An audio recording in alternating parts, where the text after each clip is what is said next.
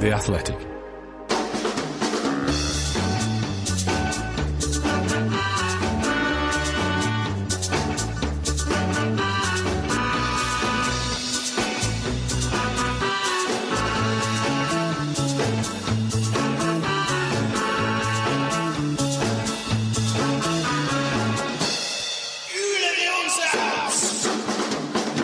Hi there, and welcome to From the Rookery End, a Watford podcast brought to you by The Athletic. My name is Adam Leventhal, and alongside me today, DCW, how are you? I'm very well. I mean, how are you, more to the point? You were up till God knows what time last night on the deadline day live coverage, weren't you? Yeah, I, have got to say I am a little bit frazzled, a little bit frazzled, but um, it is good that I can now sort of go, listen, listen.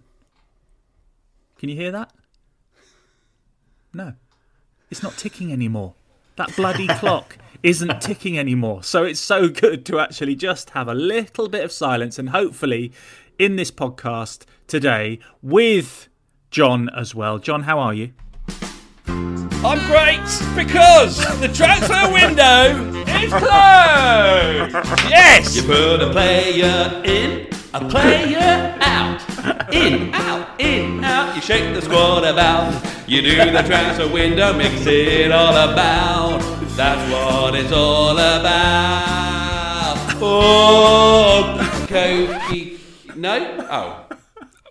I Very good. well, sort of, but it's inspired by you, Adam, because that was the start Yeah. of your uh, your piece from this morning, and it just got me. The hokey cokey got me. It was. Oh, that was that was fantastic. Very, very good. Very good. Because I, I, I, when I was writing it, I did think, do people know what the hokey cokey is anymore? And um, I'm glad that yes, you do, John. And I hope that other people that are listening today are familiar with the hokey cokey. And I just thought that that's it was quite a good way of putting it, wasn't it? Because there was a lot of in and out, and it has genuinely been shaken up the the Watford squad, and, and that's what we're going to. I would have thought focus on the majority of this this edition of From the Rookery End on because you know there are so many questions and so many sort of issues to pull apart.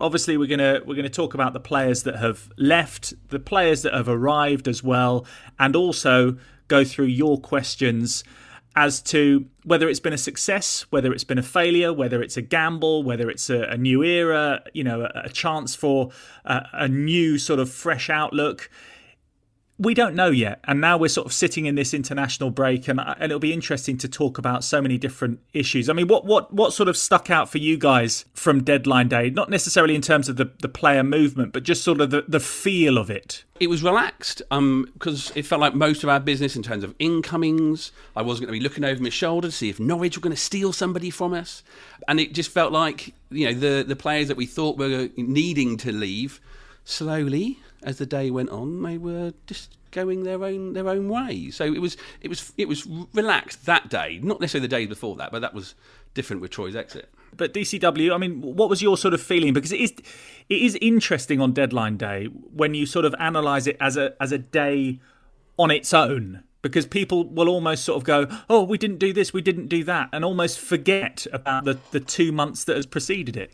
It's very easy to look at the likes of Paris Saint Germain and Real Madrid and all the other massive clubs that, you know, still being Tottenham being linked with Adama Traore and all this stuff. Thinking, oh, we want to do it, we want to do it. But as as John and, you've just said, yeah, we've we got our house in order pretty early this year. It is interesting to still see people like popping up all day. Like ask every time you put out a tweet, Adam, like saying, you know, or, or every time you say, "I'm going to about to go live on the Athletics live live feed," and you get Watford fans going, "Any news?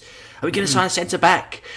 And whilst you always kind of have to caveat it, don't you? That you never know, something could happen. They could spring a surprise. You just obviously it just never felt like we were going to do that, and they're obviously clearly focused on shifting some of the, the bodies out of the squad that clearly didn't want around and um, and- that that was it really wasn't it that was the main focus and I think it sort of wrapped up the transfer window quite neatly for us in terms of we'd done everything we wanted to do and it was about quite because quite often in the past we've had these times where we wanted to get people out but we haven't. But it feels like we have got everyone out the door who we who we wanted to this time. So there shouldn't be anyone knocking about who's not who's not happy really. Yeah, I mean, there's been an incredible amount of of, of transition, churn, revolution, whatever you want to call it, in that Watford squad. But I suppose we have to deal with the with the Troy Deeney departure because I think everyone who is a Watford fan will have had a, a, few pangs of of emotion. There might have been some tears as well. I'm sure there was you know lumps in throats when they were watching him. I could tell he was he was very emotional when he was doing that that address to camera as he was sat in one of the um, executive boxes in the, in the Graham Taylor stand. Um, you know, basically saying goodbye and and saying thank you and and talking about all the connections that he's he's had with the club. You know, you have to sort of separate that moment and you know that that almost step away from Watford to the reason why it was happening in the first place. John, from your point of view, from a you know from a fan's perspective, how did you assess the the departure and how it was handled by the club? Because it it, seemed to have been done pretty well on, on the surface, you know, from from what we saw from the outside, wasn't it? I don't think his exit's hopefully not complete. Let's say, um, you know, I you know you saw the stuff last week, and, and for for a while we've known with Troy that there's there's an element where it feels like we're stuck with Troy, and no club should really be stuck with a player.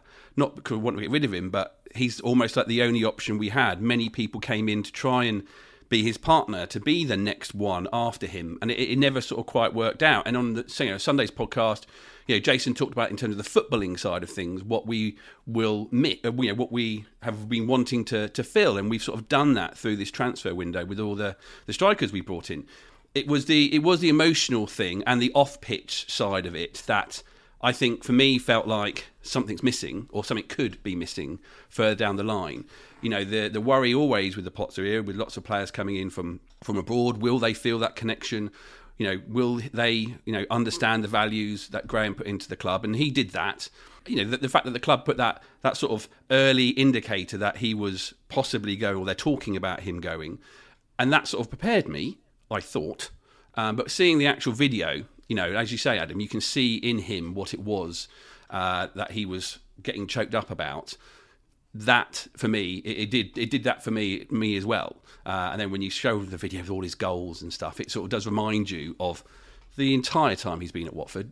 It, there is a little bit more that in terms of the the current that we need to focus on, and it has been you know, it's been a long time since he's been part of the the day to day squad. Uh, even last year, uh, in terms mm. of our promotion, we, we feel like we've, you know, footballing wise, there are those players, but we've already sort of moved on from Troy in terms of yeah, the, what goes on on the pitch. Yeah, I think that I think that's a very good point. You know, people sort of like this. You know, the same thing with with deadline day, where you become fixated on on a moment.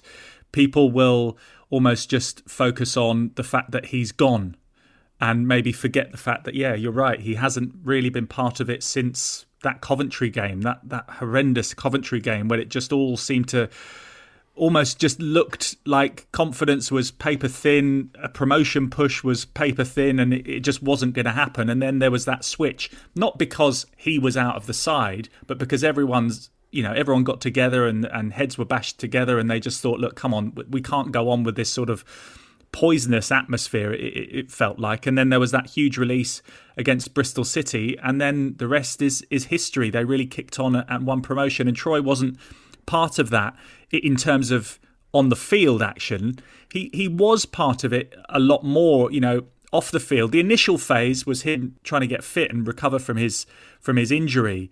Um, but then obviously I think everyone will will have realised, having seen him on the you know the TV pictures, because you know there was no one in the ground, but he was he was in the stand a lot. He was very vocal. He was in and around the the dressing room. You know, we saw him on on Hive Live and things like that. On that interview, like he did, or he was on Hive Live that afternoon of, of promotion. He definitely the way he was talking, for me at least, he felt like he wasn't part of it as yeah. much as he because it had been a long time. It'd been 16, 17 games since you know that, that great run had started. He, he certainly didn't didn't feel like he, the way he was talking. He didn't quite feel as close as we might have expected.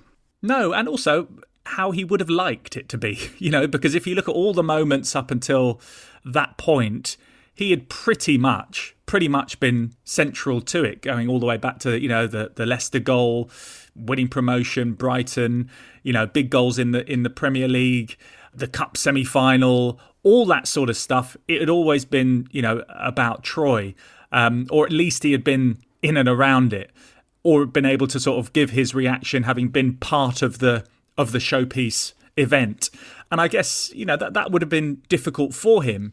What I found interesting was the first words that we heard from him in print this season was in the matchday program.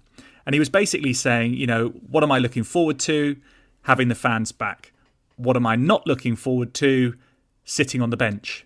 And that was the first sort of signal for me. Although he said at the same time, you know, I have to work my way back into the side and, and things like that, it was just a sort of maybe an acknowledgement from him that after the entire pre-season, working his way back, he even you know said he needed to sort of sub down his his his weight in terms of muscle mass and, and things like that.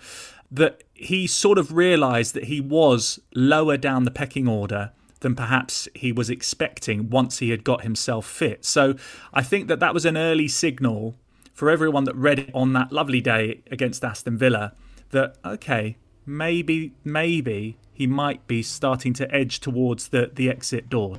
The, the, the move itself, it's incredibly romantic, and I think every Watford fan is like, oh, that's absolutely true. It's fine. Go to Birmingham. It's fine. It's great that you're going there. How, it, Yeah. it, what, you know, from you know what you know, Adam, was that a long time coming? You talked about him hinting at it and you know, the feel of it, but actually, was that as a a move a long time coming, or is it as quick as it it felt like? I think it was probably a little bit longer than the sort of the speediness of it sort of unfolding, if that if that makes sense. Because obviously we got the um, the inkling that things weren't quite right by him not appearing against Crystal Palace, and you would have expected, you know, not starting against Aston Villa and featuring for ten odd minutes. The same happening with with Brighton. You would have then thought, okay, well, you know, he'll start against Crystal Palace, he'll score a goal and he'll put himself in contention for the game at the Tottenham Hotspur Stadium.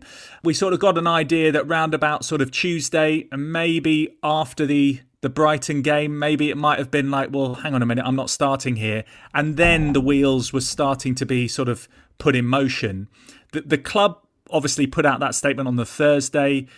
I got an, sort of an inkling that things weren't quite right a little bit earlier than that, and we sort of broke the news that you know perhaps he might be leaving. And that was probably around the time that the wheels started to really sort of gather pace. I think what you can imagine that when you have someone who is maybe starting to get a feel that he's not, you know, as high up the pecking order as he would have liked, that he'll start to think, well, if I was to leave, where would I want to go? And Birmingham, obviously, you know, he would have been thinking about that, you know, years and years and years ago. So your first port of call is, okay, right, well, if I'm going, we probably need to start to sound out Birmingham and, get, and getting this sorted. Adam, do you think with Troy on that on that very point about going to Birmingham, I'm, I'm pleased for him that he's there because it's obviously a romantic thing. It's his boyhood club. He's got a tattoo of the badge on his on his calf, I think, hasn't he? Yeah. But do you think there's a part of him that has done this because he didn't have enough time to sort out a better club, and he always sort of knew that if I sort of spoke to the right people or my agent spoke to the right people, Birmingham would obviously love to have me, and it's kind of a nice. I don't want to say consolation prize, but it's kind of uh, the sort of best or the least worst solution or whatever he could come up with in this timescale. Because if, if if we'd said at the start of the summer, you know what, Troy, thanks very much, it's the end of the road, he would have had a whole summer and he maybe could have got a club at the top end of the championship or maybe even could have got to Palace with Will Hughes.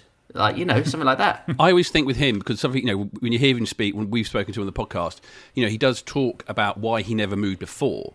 He didn't want to move because he liked being the main man at hmm. Watford and going to any other club, even if he was first choice in terms of the, the starting eleven, he wouldn't have been the main man in terms of the you know the, the club captain. I reckon that was why he knows he can go and do that at, at Blues. That was my feelings at least. Yeah, I think you're right. I think it works out well. It wouldn't have been the ideal. And I think that there might have been a few sort of moments in his mind thinking, well, you know, I could have gone after, you know, Leicester had won the title and I could have I could have gone and played, you know, Champions League football with, with Leicester City, but I, I stayed and, and I stuck around. It's a fascinating what if that, isn't it? If he imagine if he went Yeah. to Leicester after they'd won the league, he would have been in the Champions League. Maybe he would have got into the England squad. I think Sam Allardyce. When did they win the Possibly, league? yeah. 2016. No, he would. Have, Sam Allardyce would have taken over that summer as England manager, and that could have been that could have been Troy's time. If he was ever going to play for England, that would have been it. It's fascinating. I bet. I wonder if he does think about that. It's very. It's really interesting. You just said. You just said something there, John, and Adam. You've touched on it as well. And I think what's interesting now, throwing ahead to the post Deeney age at Watford, because for so long, even if he's not been in the team like he like he wasn't last season, he's been like the sort of giant star in our galaxy. Everything revolved around him, even if he wasn't on the pitch. He was there. His presence, his gravitational pull, made that every aspect of Watford had some relation to him, and he and his influence and his presence was was felt for good or for bad. And you'd know more about that than me. And obviously, he's lauded as this dressing room leader and this captain, and he's obviously been a leader, and he's he's a huge, big personality. But now he's not there anymore. No one at Watford has to think about what will Troy think. Should we consult Troy? Troy doesn't get to give his opinion on things that are happening at Watford anymore he's just not there. The voice is gone, the presence is gone, the footballer's gone, the man's gone. And it'll be interesting to see what fills that void or who fills that void. I think we've had a little window into life without Troy with that with that run and the you know the dressing room being run not by Troy and having success in in the promotion push and, and allowing some other characters to to have a voice. Not to say that Troy was suppressing it, but he was very much a you know he was very much a leader, and everyone would look to it, that single voice to be pushing people forward. I think it's become more of a collective. I mean, at, the- at the same time, and we'll talk more about the departures, it, I think it's a little bit of a shame that some of those players that potentially could have built on, you know, being part of that leadership group, the likes of, of Will Hughes, the likes of Nathaniel Chalobah, because I think that they would have seen their their stock and their sort of profile rise a little bit further now that Troy isn't there. My gut feeling is, and this isn't speaking disparagingly about about Troy at all because he's done so much for the club, you have to move on at some point. He will go and have a big influence in his in his way at Birmingham. And I wish him all the very best. And I hope it turns out to be the fairy tale that we all, as Watford fans, hope it will be. It's it's it's a nice next chapter for him. But as Watford fans, we have to now focus on the positives of not having Troy there almost and not worry about not having Troy there if that makes sense and mm. and just you know think right well Tom Cleverley is a, is a is a is a leader William Troost-Ekong is a, is a leader Ben Foster's still in there as a leader there are other players that can be leaders by playing well rather than talking a lot. Peter Etebo, for example, not necessarily a vocal leader for Nigeria, but the way that he has played a lot of the time alongside William Troost-Ekong has been leading by example in that midfield for, for Nigeria. We've seen how Juraj Kucka has played for Watford. He's carrying people with him already. The same with Moussa Sissoko. That seniority that has been brought in you know, hundreds and hundreds of caps that they've got for their international teams. Ozan Tufan as well. We haven't even, we haven't even seen him play yet. You know, these are also big characters that are coming into that dressing room. So I don't think that there's going to be this huge void that some people are, are, are worried about. It's quite an exciting time. And I'm sure Troy will be interested to see how it pans out. There'll be part of him that thinks, well, see, look, they're missing me. I'm sure in the way that he he would he he he is. I'm sure you know that that's that's not speaking badly of him, but you know I'm sure that he will also go fair play. And that was that lovely message as well, wasn't there, from from Tom Cleverley on Instagram? Yeah. and a lovely response from Troy, basically saying you know. Look after look after the place for me. So, you know, I'm sure that he's looking forward to his new chapter, but also hoping that they the players that he has left behind also have success and Watford stay in the Premier League and who knows the the perfect sort of meeting of, of all stars or whatever the saying would be would be for Troy to lead Birmingham up into the Premier League and for for Watford to be playing Birmingham next season in the Premier League. That would be that would be great to see. I mean, there's there's a lot of there's a lot of uh, water to go under the bridge before then, but it would be great, wouldn't it? Or, or, or for us to draw them in the FA Cup third round, which I, I Yes. could I could see as being more likely, to be honest, the way football goes. Um, a couple of people have asked um, on Twitter. I think a few people. Lee, do you know if there's any plans for a Deeney testimonial, or might he come back in? You know, uh, in, before one of the home games because Birmingham are playing on Friday at the end of next week, and obviously we play um, Wolves on the Saturday. So, do you think the club would, would would not entertain that? Just think clean break. He's done his goodbye video. That's that. Yeah, I can't imagine that there's going to be too much sort of cross pollination over the next few weeks. I think there has to be a bit of a, a separation period, doesn't there? A bit, a bit mm. of sort of stop answering his text messages. Stop sending text messages. Don't reply. Just have yeah, a break. Exactly. Delete the number. yeah. yeah, yeah. I'm sure that there'll be a separation, but I'm sure that in time something will be sorted out. But it, it just sort of it's not going to be the the big priority. The big priority was doing the the exit as tidily as possible. And I think that they've done that. And then, you know, maybe next summer it could be, you know, Watford playing Birmingham in a testimonial game, you know, in, for the Graham Taylor match day or, or whatever it is. I'm not sure what that what, what that would be. I don't have any inside detail. It happening in quite a sort of quick paced manner probably they haven't necessarily nailed all of that down, considering they had to move from, okay, right, let's sort out Troy's exit. Okay, that's done. Right, who's leaving next? Right, Andre Gray. Okay, let's move on to him. Right, now who have we got? Nathaniel Chalobah. Okay, just give me a second. Oh, Dom, uh, Domingos Quina. Oh, yeah, okay, come on then. Right, we're getting rid of you as well. I mean, Cab's leaving to Fulham now. There's space for you if you get in the back. yeah, exactly. Quick, come on. Yeah.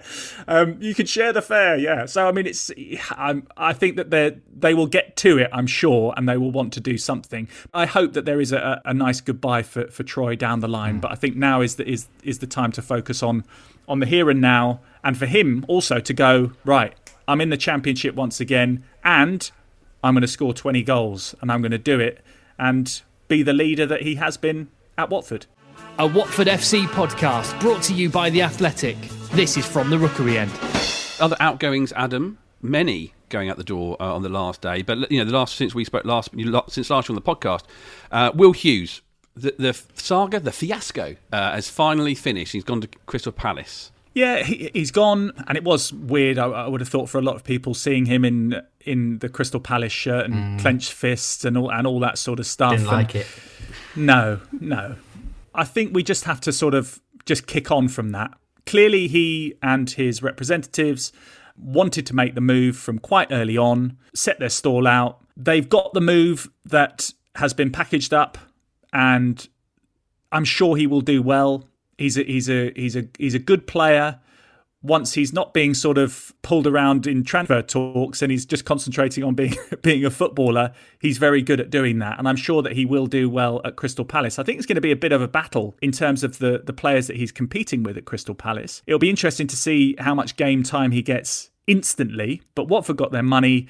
And yeah, we just have to sort of forget about that, I think, now, and, and just glad that it's all over. I've got a question for John. Do you think he will get booed when he comes back to Watford this season? Half boos. I think like half the crowd will boo because they just don't look at the actual wider picture of what is football these days. And I think the rest of us, I think, will be just sort of give them a nice golf clap. Uh, the one who I'm not quite sure if he. I'm not sure what I'm going to do. I think I'm going to reserve. I'm. I'm not going to boo. I'm not going to clap him. I'm going to stand with my arms folded, looking cross.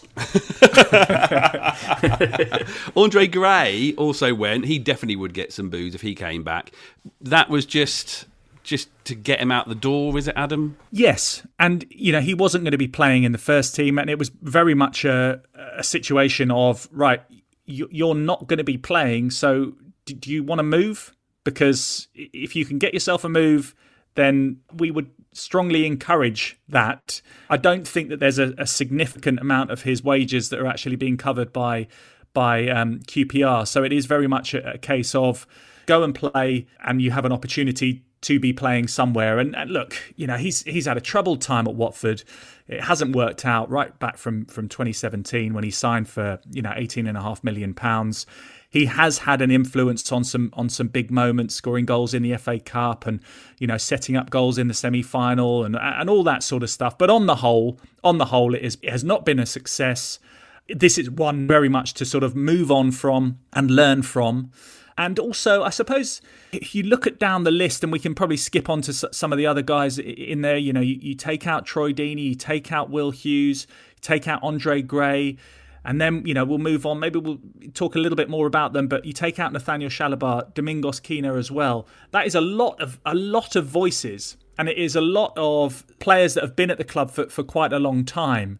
It feels like a real sort of a, a real clear out, and just mm. sort of going right. Well, look, we don't want you hanging around. It's not going to be good for you. It's not going to be good for us. So so it's it's my way or the highway almost. And you know, go and find yourself a club, get it done. Let's focus on on Nathaniel Chalobah and Domingos Quina because you know, Quina's slightly different. That arrived very, very late. It looked like Matt Grimes was going to be number one for for Fulham. They wanted a defensive midfielder. It, it was quite a long way down the line, as far as I understand it, with with Grimes going to to Fulham, and then it just started to sort of gather pace, and the option was sort of pushed forward by all parties, really, and it started to uh, appeal more and more. I think there will have been a bit of pushing from from Marco Silva as well, especially on Chalobah because he had a good relationship with him, and that was when Chalobah had just arrived. He was playing really well prior to his injury, that really nasty injury that he got to his kneecap. Marco Silva's got really good memories of of of, of Chalobah, and I think he was probably pushing that quite hard. Uh, Domingos Quina, obviously, there's the, the there's the Portuguese link. Quina wanted to be playing. He wanted another deal elsewhere. He didn't think that he was going to be playing much football at, at Watford, but I think that Watford were more keen to keep hold of Quina in some form rather than Chalobah, who only had a, a year left on his contract. And they did extend his contract, Quina, to 2024. They initially had an option to extend it to 2023.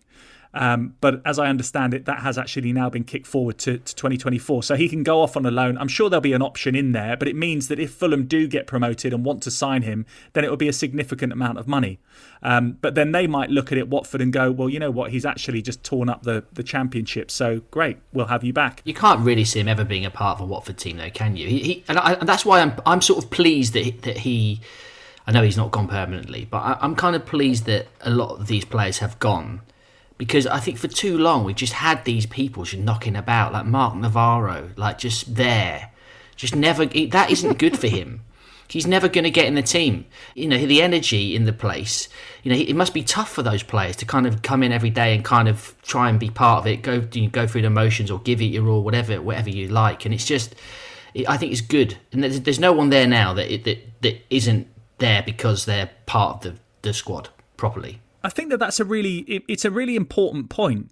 You know, there have been teams that have been successful, and I, I think back to to Burnley when they first got back up into the Premier League, and they only had about seventeen or eighteen players that they used under Sean Dyche, and they had a really really successful season. It might have even been when they got promoted up to the to the Premier League, and sometimes having a smaller group without any dissenting voices because not, not not in a bad way but you know if you're not in the team you're not happy are you? You're sort of moping around. That, that the, the way that you put it dcw is, is absolutely perfect. You know you've got no bad energy.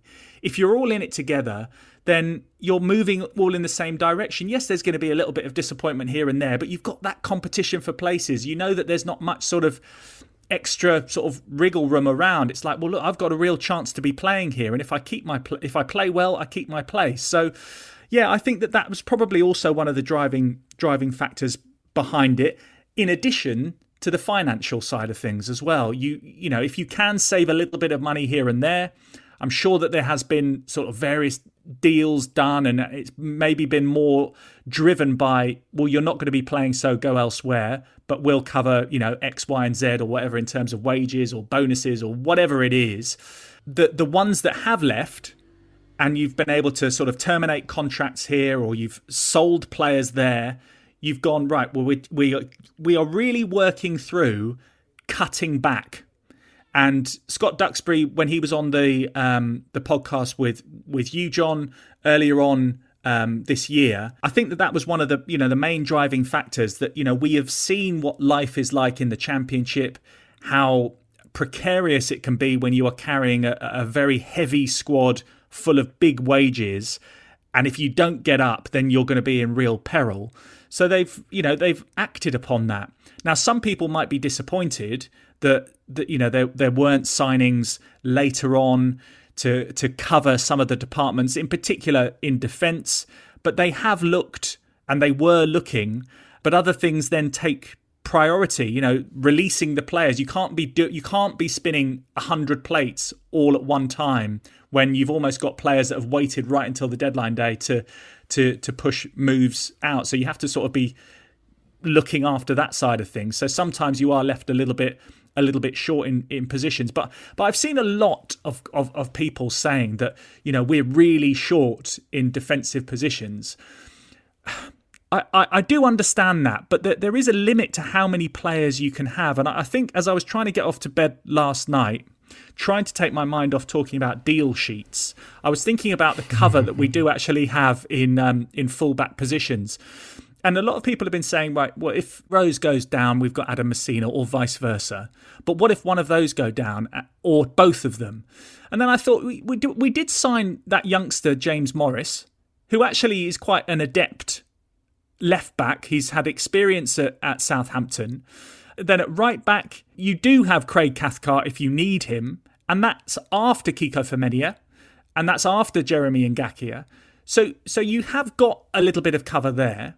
In your centre central defensive positions, you've got Francisco Sierralta, you've got William Troost-Ekong, you've got Christian Kabasele, who I understand a couple of clubs were sniffing around him uh, in the latter parts of the of the of the window, and you've also got Craig Cathcart. So you do have four for either two or three positions, and you also then have Adam Masina, if need be, to play as a, as a three if if you've dropped out. So you know you have got a lot of players there. It is fans though looking at Masina's performances and being a little bit worried. It is them seem to be fixated on the fact that Troost-Ekong will go to the African Cup in January. Well, there's still time to get the another you know free agent in if they really think they're desperate or they get desperate. I suppose. And or sign a centre back in January. The first of January. Yeah, Here's exactly. our new signing. Ta-da! That's all still doable. Uh, uh, let's be brutally honest here. I, we have been talking about it. I'm pretty sure Gino Pozzo, Cristiano Giaretta, and Scott Duxbury have looked at their calendar and have realised that the, the Africa Cup of Nations. Oh yeah. my god, we forgot. Oh, yeah, exactly. they are football people working at a football club and looking ahead. You know, so it's they will have some sort of plan.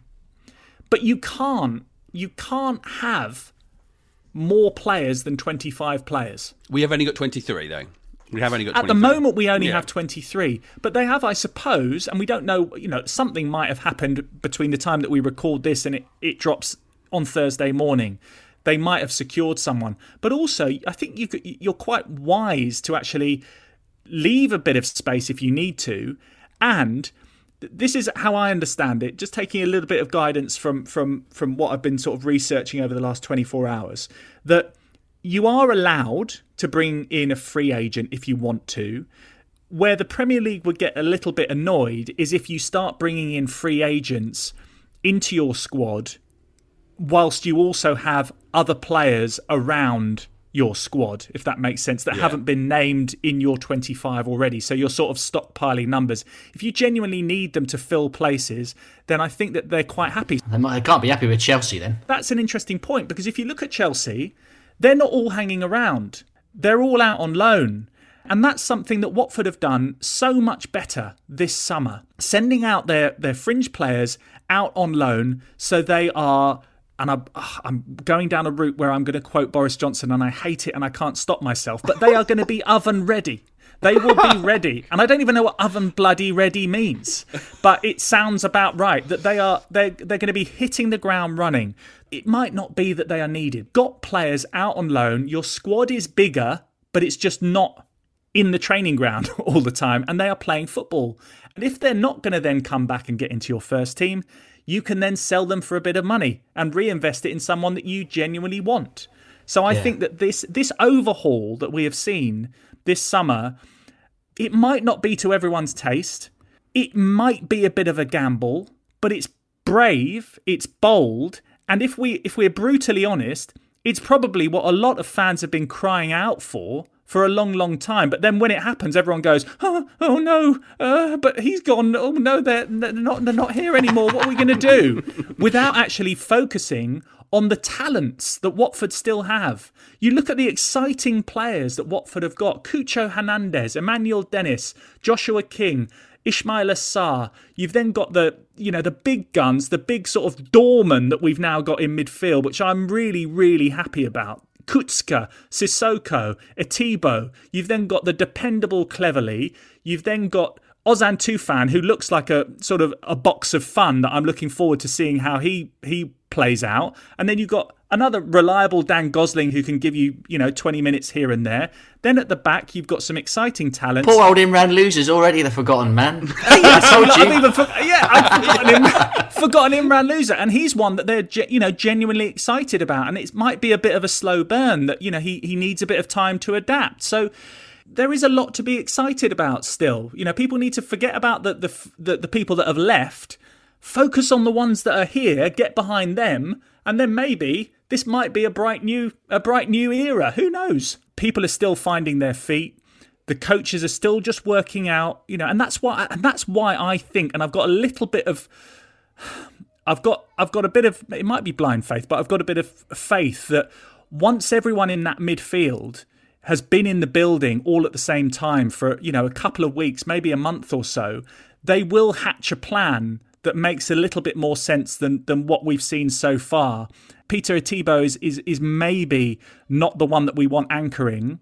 He he does a job as a good anchor, but we do maybe want someone when we are in possession in the in our back four or our back three or whatever it is going to be that maybe drops in beyond him. He then goes more forward to go and win the ball ahead if need be if we lose it and then someone else drops in more as a sweeper to come and get the ball. I'm sure that this will be done, but you know, we've had three, four games, quick succession, lots of transition in the squad going on in the background, lots of players hanging around, not knowing if they're going to be leaving.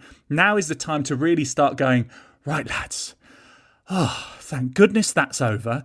Let's all start meeting each other. Uri, hello, this is Peter. Hello. Oh, good. Lovely to meet you. Imran. Imran, come over here. Come on. Come on. We do love you. Come on. Imran, meet Ozan. You know, it's like, you know, they're still all meeting each other almost. Yeah, so it's a good point. I think that we should just give it a little bit more time. I do, I do agree, and I think it's good to be optimistic.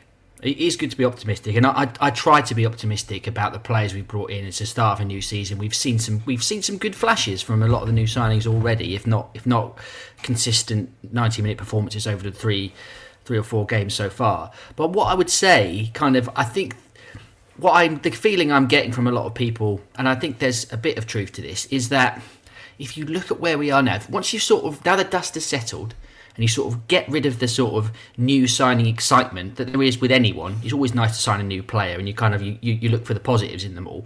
If you look at what we've got on paper, what we have now is a less creative midfield than last season with losing Hughes. I don't think we've we've we've not upgraded in any with any of those midfield players on Will Hughes in terms of what he was good at. We've got down. we've got we've, they're not down. No, but we've got a, no, I'm talking different players. We've got a different yeah. type of midfield now. We've got we've got big lads in midfield who are going to run about and have a good presence for us in the midfield, which might be a good thing. It might be the way to go. We've got a defence that we're not that com- we're not necessarily that confident in, which you can argue the toss either way. But we know we're on we're one or two suspensions away from having to makeshift, and we've got a, an attack where we've signed players who look good, but between them have barely scored a, a non-penalty goal in the last few seasons. So it's basically a functional team, some gambles, and the big one is Sarr. If, if you know it's it, it's all it's all dependent on he's the star really, and everyone else is kind of the supporting act at the moment. That could be one way that you looked at it. It could be if your glass was half empty and it had hole and a hole in the bottom of it. I reckon you could, you could, you could probably. It sounds a bit like, well, yeah, but yeah, but then, but yeah, but look, but you know, oh, yeah. but yeah. It's like, come on. I reckon there's a lot of players in there, and I think just going back to the point that you made about the about the midfield, I wrote it in a piece. The the, the game against Brighton, it looked as if we were crying out for someone like Will Hughes and there is a sort of a, a, narrative out there about you know we've lost the creativity that we had in midfield last season. I wouldn't really call Nathaniel Chalobah or Will Hughes as particularly creative players. No, that might be the wrong word. But I think Will Hughes was a progressive player. He would get the ball in deep positions and progress the ball up the pitch. Kucka did that in the first game of the season, and he did it this weekend. Yeah, and I think Sissoko does that as well, and I think Ozan Tufan will be able to do that, and I think that, that Tom Cleverley can do that if he's if he's deployed in that role. So I don't think uh, it's it's not as if midfielders can only play in one way. The likes of Sissoko, and it was interesting when he when he did his first interview. He was saying that sometimes he was deployed in, in positions that he didn't necessarily like, and he likes to just be in central midfield. And we know that he can carry the ball forward. He might not be a, a super sharp shooter. And there was that lovely moment when we went back to, to Tottenham and he had the shot that sort of was more of a conversion than a shot. And he was um, he was warmly jeered, I would have thought, by the Tottenham fans. I suppose that's the best way of putting it. That you know he's he's not going to be scoring lots of goals. You know, Tufan, he seemingly does score goals and he likes to have shots. Kucka has got into goal scoring positions. He hasn't scored yet, but I'm sure he might be able to chip in here and there as well. So I think there are signs there. And I think that, again, the experience that they have, the things that they've seen, the places that they've been as well, I think, you know, they've got enough snarling nous about them to be able to compete in the Premier League at the very least. And who knows where they can they can push Watford this season. I think it's I think it's important now to sort of have a positive outlook, not blind not blind faith and saccharine sweet sort of oh he's just talking he's just he's just sort of pumping everything up and he's sort of being misguidedly optimistic. I think it's like well come on we're in the Premier League. That's where we wanted to be. We have one. We won one game. We played really well. We were pretty shocking against Brighton, but we were decent in the second half. And then at Tottenham, we went toe to toe with one of the one of the teams that everyone fancies in the league.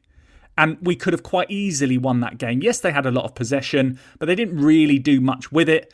We looked decent on the counter attack, and we lost because Daniel Bachmann just had a, a bit of a sort of a, a brain freeze and, and didn't gather the ball, which was a real shame for him because I think he's been brilliant up until now. So I think that there are a lot of things to be to be positive about and optimistic about, and we can kick into to some decent games coming up with you know high hopes and, and really getting behind this this new band of brothers. I think DCW, you you are right. There there there needs to be a little bit of a sort of a not a handbrake, but just a little bit of a little bit of caution. But I think we've said that. You know, it's like you know, it is there are a few gambles here and there. They've done a lot of change, but there is some there is there's some sparks there. And also, you know what? We've gone through a whole podcast in an international break, and we haven't even mentioned the likelihood of the head coach going anywhere. And I think that that's actually, Yeah. I think that's yeah, actually yeah. That's quite, the win. quite a, po- you know, quite a positive thing, and that's. You know, we would expect it. You know, we if we you take us back two years ago, we would have probably been talking at this point I think they actually gave Javi Gracia the first week, and then he thought that he was going to be planning for the game against Arsenal, and then they sacked him. The fact that Xisco Munoz is still there, I think he's he's shown enough him and his coaching staff to to sort of have put He's still got those there. two no, two international breaks coming up in October and November. Oh, it! that is part that is part of the Pozzo tapestry that we we know, we love, we fear, but it is all part of what we we accept. But I I hope that you know he continues to to kick on and and we're more focused on how the the side is working and the new the new signings rather than any new head coaches down the line. Um, gents, it has been an absolute pleasure going through all this and, and you've you've rejuvenated me. I was absolutely on the floor for the majority of of, of today whilst uh, I was looking after the kids and taking them all over the place. But I, my head was pretty much empty, having been talking about transfers and deal sheets and options and obligations and all that for such a long time. But no, look, I, I really appreciate you both being here as always. And for anyone that isn't part of the Athletic family already, if you do go to theathletic.com forward slash rookery end, there is a special offer for you where you can get a third off your um, subscription as a new subscriber. So uh, if you want to be uh, reading what I've been writing uh, over the last few weeks, few months, and what I'm going to be writing about in the future, which is hopefully going to be some deep dives about how well all of the players, in particular Imran Louza, has been doing, you can join in, and, and I hope you enjoy uh, all that the Athletic offers. DCW, thank you very much indeed. Cheers, Adam. Pleasure. John, thank you very much. Uh, thank you very much. Um, I've just signed up, Adam, for you're now club member number one for the Imran Louza fan club. So that's that that that membership card should be on its way in the next few days. I'm a loser, baby. So why don't you give me. No, that's got that has got to be his song, but it's it doesn't really work, does it? It doesn't really work. Anyway, we'll come up with something better, and uh, and we will sing it to you on the on the next podcast. And the last thing to say, thank you very very much to everyone who has sent in a question. And we might not have given everyone a name check, but I'm sure, as you will have heard, we have covered all of the topics that you were asking about. And there are a few others that I have stored up and I will answer either in articles or on future podcasts as well. Gents, thank you very much. Take care, everyone, and we'll see you on the next edition.